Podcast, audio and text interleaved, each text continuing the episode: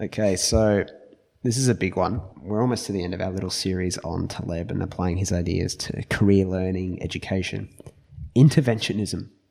Have you picked up any vibes about this? I can't believe I just said the word vibes, but have you picked up any of these kind of ideas so far in your reading of it? I'm curious. Interventionism, Okay, I have fantastic. no clue.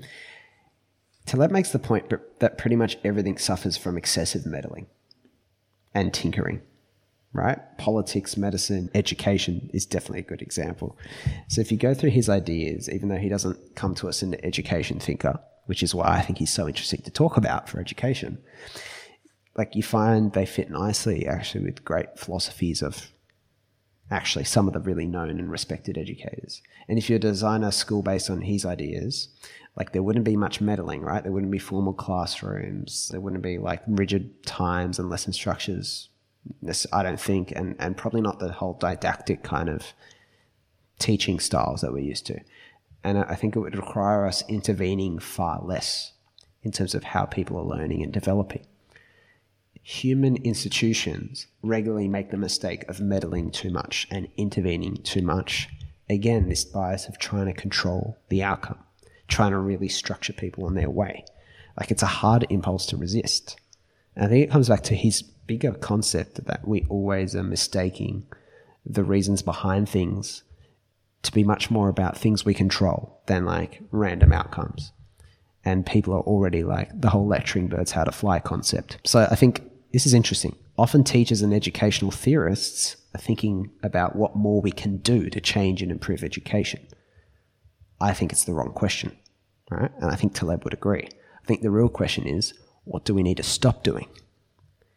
For example, I found this very entertaining video uh, before before we started recording, where Taleb's criticizing the Gates Foundation, actually, the Bill and Melinda Gates Foundation, because they had this plan to eradicate mosquitoes.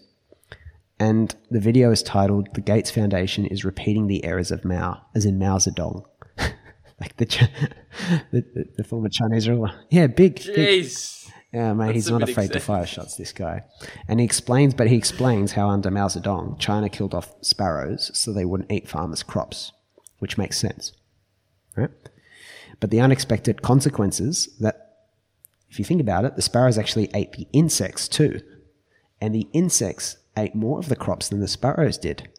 So I believe it actually, he points out, it actually accelerated the massive famine that killed like millions and millions of people in China. And the sparrows, he goes, the sparrows just actually took a little bit, it turns out the sparrows just took a little bit of tax for a significant but unheralded role. So even though they ate some of the crops, they were doing a bigger service by actually having the, the insects. And he says, this is how nature works. Right? But people, on the other hand, mm. meddle with these systems we don't understand because we have this bias towards our own control.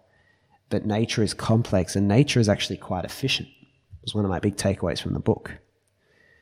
So, you, if we're applying that to education, it's like nature, the whole lecturing birds how to fly concept with people.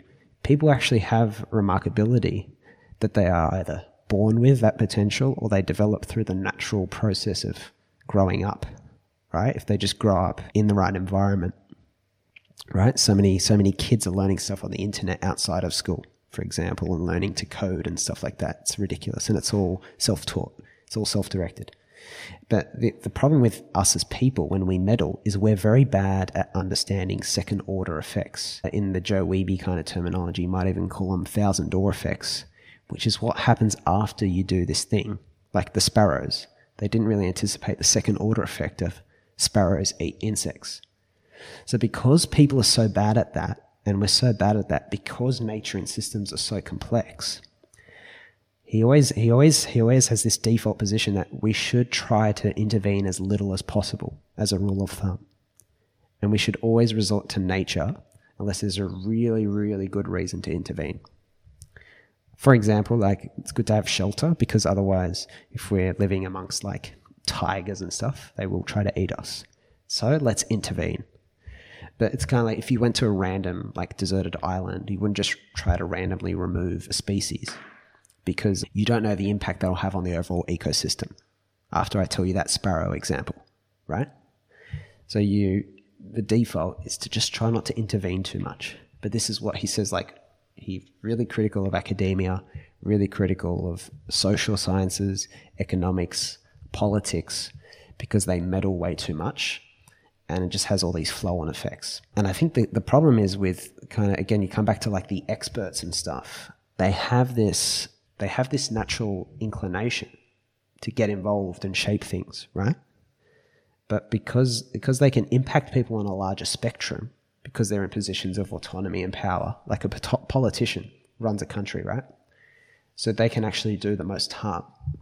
Whereas like an everyday idiot is not sophisticated enough to do something normally that impacts like heaps of people apart from like Mr. Bean in a movie where he does something wrong and it has this massive flow and effect. The reality is that that's what the so, I don't know. This is a very powerful idea. Like he even says in he speculates that, or not speculates. He has a pretty good case for it, but he says that medicine probably killed more harm was more harmful than positive until they invented penicillin. For example because doctors were always like intervening. They did things like bloodletting. They've done all these atrocious things over the years. And like, it's still not that great. Even now, our medical system, like human error kills so many people now. Like, how about prescription of, um, prescription of pain medicine to people with anxiety exactly. and stuff like that. That's the first oh. thing I can think of is meddling with ADHD, someone, someone dyslexia. with a mental health like you've got issue. all these. He's even critical of those too. He calls a lot of those like he says depression, ADHD, and other invention invented conditions. He really doesn't Jesus. hold back. I you could see what no, he's no, no. trying to make, and he's sort not, of a point out to, of it. To be honest, I agree. If he's thinks the way I do, which is that the experiences are real but the way they've been labeled mm. is is so counterintuitive because they've been pathologized. And that Yeah, and that example. Yeah. yeah. So Sorry, he's got great examples. He's even got in the book experiment they run in the Netherlands to do with traffic in a place called Drachten. They removed most of the traffic signs and the result was an increase in road safety. Which makes sense. Like you're always watching something when you're driving. You're distracted from actually being a safe driver. Like I understand the value in speed limits, mm. but then if you're looking at all these variables all the time, at some point there's a diminishing return there for the overall goal of safety. Think about how many road signs there are. It's bloody stressful, uh, especially mm. on the freeway. Yeah, yeah. So yeah, there's yeah. a really good case, and then education is probably like a big one.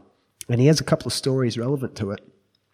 So he goes, I once ran into Alison Wolf at a party Parties are great for optionality, in brackets, as I got her to explain to other people her evidence about the lack of effectiveness of funding formal education. Right? So they're talking about she's, this lady has studied it. It's like, it doesn't really create the outcomes we want in society. It doesn't seem to be. One person got frustrated with our skepticism.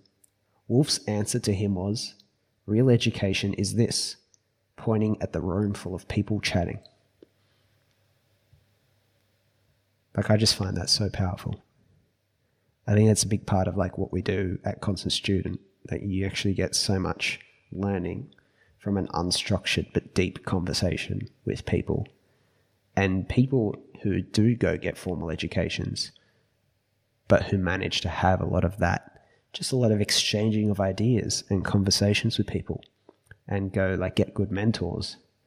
I think those are things that actually move the needle the most. So you know, it's, it's really powerful because it actually comes from a very natural, unguided process of learning rather than this over controlled meddling system.